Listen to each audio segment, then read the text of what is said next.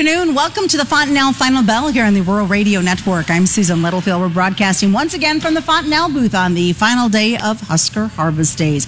Interesting market trade that we got the chance to digest today. We're going to talk about some exciting things happening when it comes to a livestock perspective. Some nice highs taking place. Hogs, not the same. We'll talk about the negativity that was seen in the hogs. We'll look at the grain complex as well, kind of a mixed market trade. The big question is, are we still talking WASDE? We're going to get all those details and a whole lot more today as Kyle Bumsted joins us. Kyle is with Allendale sitting right next to me. It's kind of nice to have you guys. I, I, think I should just travel across the country to do these when I get to sit next to you guys and have these con- conversations, Kyle. But let's start out with this livestock because we saw highs in the cattle. Those feeders look amazing. it, it is a good day to be talking cattle.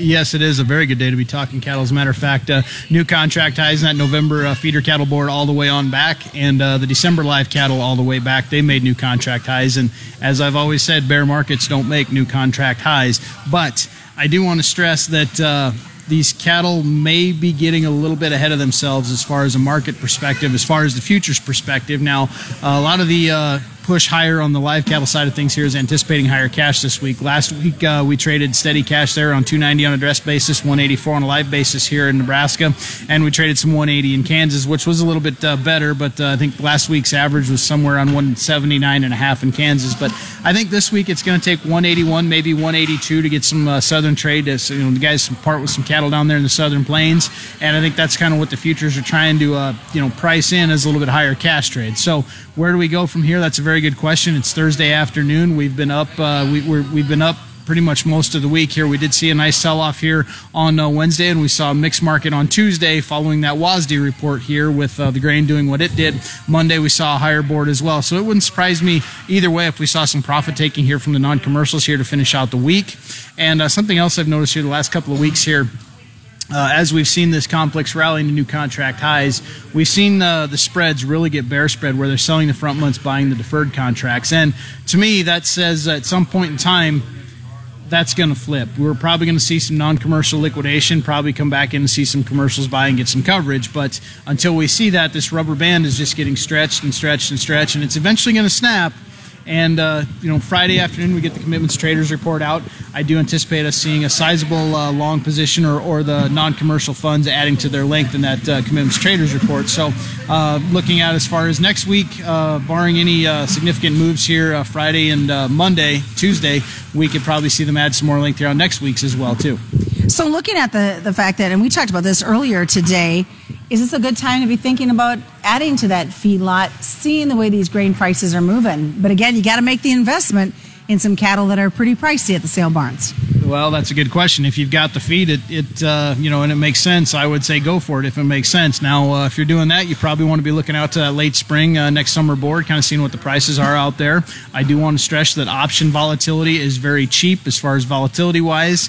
Uh, you're paying pretty much for time value, um, not really buying a lot of volatility out there. So, uh, if you want to participate on the on the long side from a speculative standpoint, or the short side from a speculative standpoint, or short side from a hedge standpoint, it is very economical to do so at these levels. What are you looking for?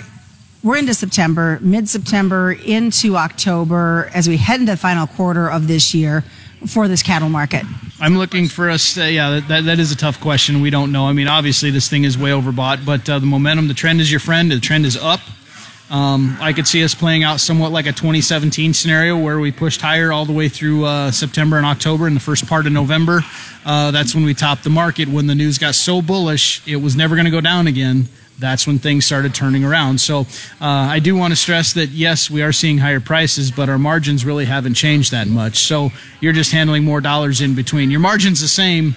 You're just handling more dollars in between. So that's where I want to stress some sort of protection. Uh, however, whatever avenue you, you choose to do it, have some sort of protection underneath these high dollar feeders why is 2017 and 2023 so important to be talking about? Livestock kind of seeing the trade like 2017? Yeah, yeah. Well, the live cattle side of things here, you're, you're kind of seeing that chart. The chart structure looks about the same where we bottomed out uh, the previous year in 2016. We bottomed out, I think it was in September of 2016, and then that Dees contract is just kind of pushed and ground higher all the way uh, through 17. We saw the same thing here this year so far. Uh, I uh, was looking at some charts here uh, before we got started. We bottomed uh, the cattle market here as far as the December uh, 2023 live cattle contract posted a low, I believe, around 158 and change there on the uh, week of the 26th of September in 2022. And uh, we've added about, what, $31, $32 since then on that December board. So um, it has had quite a push. We have seen a, a, a big move here. And could it go further? Absolutely. But uh, could we see a sizable setback? You bet we could. We could see a nice setback in this cattle complex and still maintain that bull trend. And no surprise, negative going on in this hog complex as you look at, a trade on a Thursday. This is probably one of the most seesaw markets we've had to deal with. Yes, it is. And, and, like a good friend always told me, uh, if you want to trade hogs from a speculative standpoint, you need a note from your banker and maybe one from your doctor at the same time. so, uh, yeah, I, I, do think that uh, the hog market, it does have its uh, issues. Longer term, though, it does look somewhat friendly as uh, we've seen a lot of herd liquidation and things like that. But we also have to get more competitive uh, from a cutout standpoint. And I'm, I'm afraid on the beef side of things here, we did see exports this morning. They did not look good here as far as the beef side of things here. Pork, could be facing some of those headwinds as well, Susan. Well, the good news is, from a beef perspective, we heard our Nebraska governor today saying that the, the businesses in Japan are wanting more U.S. beef to meet that demand. So let's keep our fingers crossed. We might see some, some assistance in that regard. Yes, that is possible. Now, uh, China's been a huge buyer as well too, so it uh, it's great to see those uh, countries in here when they are buying. So yes, I'm definitely definitely hoping that uh, we stay competitive as far as uh, you know on the world market. Well, stick around, folks. We've got a lot more coming up as we get ready for the second half of the Fontanelle Final Bell. Of course, we are broadcasting today from Husker Harvest Days. It is the third and final day of the show. Thanks to all the crew here at Fontanelle for allowing us to hang out in their booth to do this program. We'll take a look at the grain side of the action coming up. It is the Fontanelle Final Bell right here on the Rural Radio Network. Husker Harvest Days is here. Please join us one final year in the Fontanelle Hybrids tent at the show September 12th through the 14th near Grand Island. There's plenty to talk about, including the merger into the new Channel C brand, our proven performance potential, and an expanded corn portfolio for 2024. So stop and see Fontanelle at Husker Harvest Days. The same local commitment with new possibilities. Always read and follow pesticide label directions, IRM, grain marketing, and other stewardship practices. KRVN. Welcome back now to the Fontanelle Final Bell here in the Rural Radio Network. I'm Susan Littlefield. We're continuing, of course, in the booth here at Husker Harvest Days with the great folks at Fontanelle. Be uh, staying tuned. We've got some more news coming up. There will be a name change to the Fontanelle Final Bell starting next Monday. It will be called the Channel Final Bell as uh, Fontanelle moves into a new channel, shall we say, joining the folks over at Channel. Well, Kyle Bumsted continues to join us as we look at the second half. You know, we had a WASDE report that came out on Tuesday here we sit Thursday. Everybody's still talking about these these WASDE report, going not a lot of excitement. It kind of was what we thought it should be. So why is the discussion still hanging on two days later? Because there's nothing better to talk about in the market right now, Susan. That's why they're still talking about it. Um, when you look at the WASDE, yeah, I mean the algos were uh, the the bean number was not that bearish. The corn number really isn't that bearish either. It's just that the computers that trade those numbers off the Excel data dump when it finally does happen, or at 11 o'clock or 11 o'clock and however many seconds, just weren't programmed to see numbers like that. So, you know, the soybean number, yeah, the market's telling us, yes, we still have an issue here with soybeans long term. Short term here with soybeans, I think that uh, we're going to see our harvest pressure, obviously, with that Nov to Jan spread widening out, the basis widening out here recently. Uh, those things have really uh, taken a, you know, taken a pretty good size hit here the last couple of weeks because it's an indicator that harvest is here. Now, uh, long term, though, if a person were looking at uh, soybeans, what I do with them here, we're sitting here on the precipice of harvest and uh, you know, you've got, if you start now, you might have a couple weeks here before you have to decide what do I do? Do I store them? Do I sell them? What do I do? Um, I'd be looking at, uh, you know, maybe replacing some sales here that have to go off the combine with something out there in March. Volatility is getting very cheap, and going out there in March gets us into some potential South American weather problems, which we're going to start to uh, really look at here as we turn the calendar to October into November. We're going to watch that South American weather a little bit closer. You know, of course, I, I hate to press ill on anybody, but everybody's watching that South American weather knowing that they had a decent crop and it's really affecting our export opportunities because China, though they have an alliance right now with the folks in South America, have had too much focus, according to farmers I talked to here at Husker Harvest Days. He goes, they should be looking at our beans at this point. Well, they should be, but, uh, you know, a couple of, uh, it's been about, what, a year, 18 months ago when we got up into the $16 beans, you know, where people were knocking on $17 beans we literally priced ourselves out of the market. And so it's going to take a while for them to come back. I think they'll come back, but it's going to take some time before they start to come back. I mean, we have seen some flash sales. We have seen a few exports there. It looks good, but just not on the volume that we should be seeing this time of year. Also going out to that March timeframe gets us into that big export window. So we should start to see exports ramp up if we're going to see them ramp up, Susan. What about the corn? Corn side of things, uh, that's a, that's a very good question. Um, we have built a lot of carry in this market here the last couple of weeks, and I know there's some issues out there with the dryness. Don't get me wrong, I know there's problems, but we don't have the export demand. We have poor river levels over in the east as far as an export market.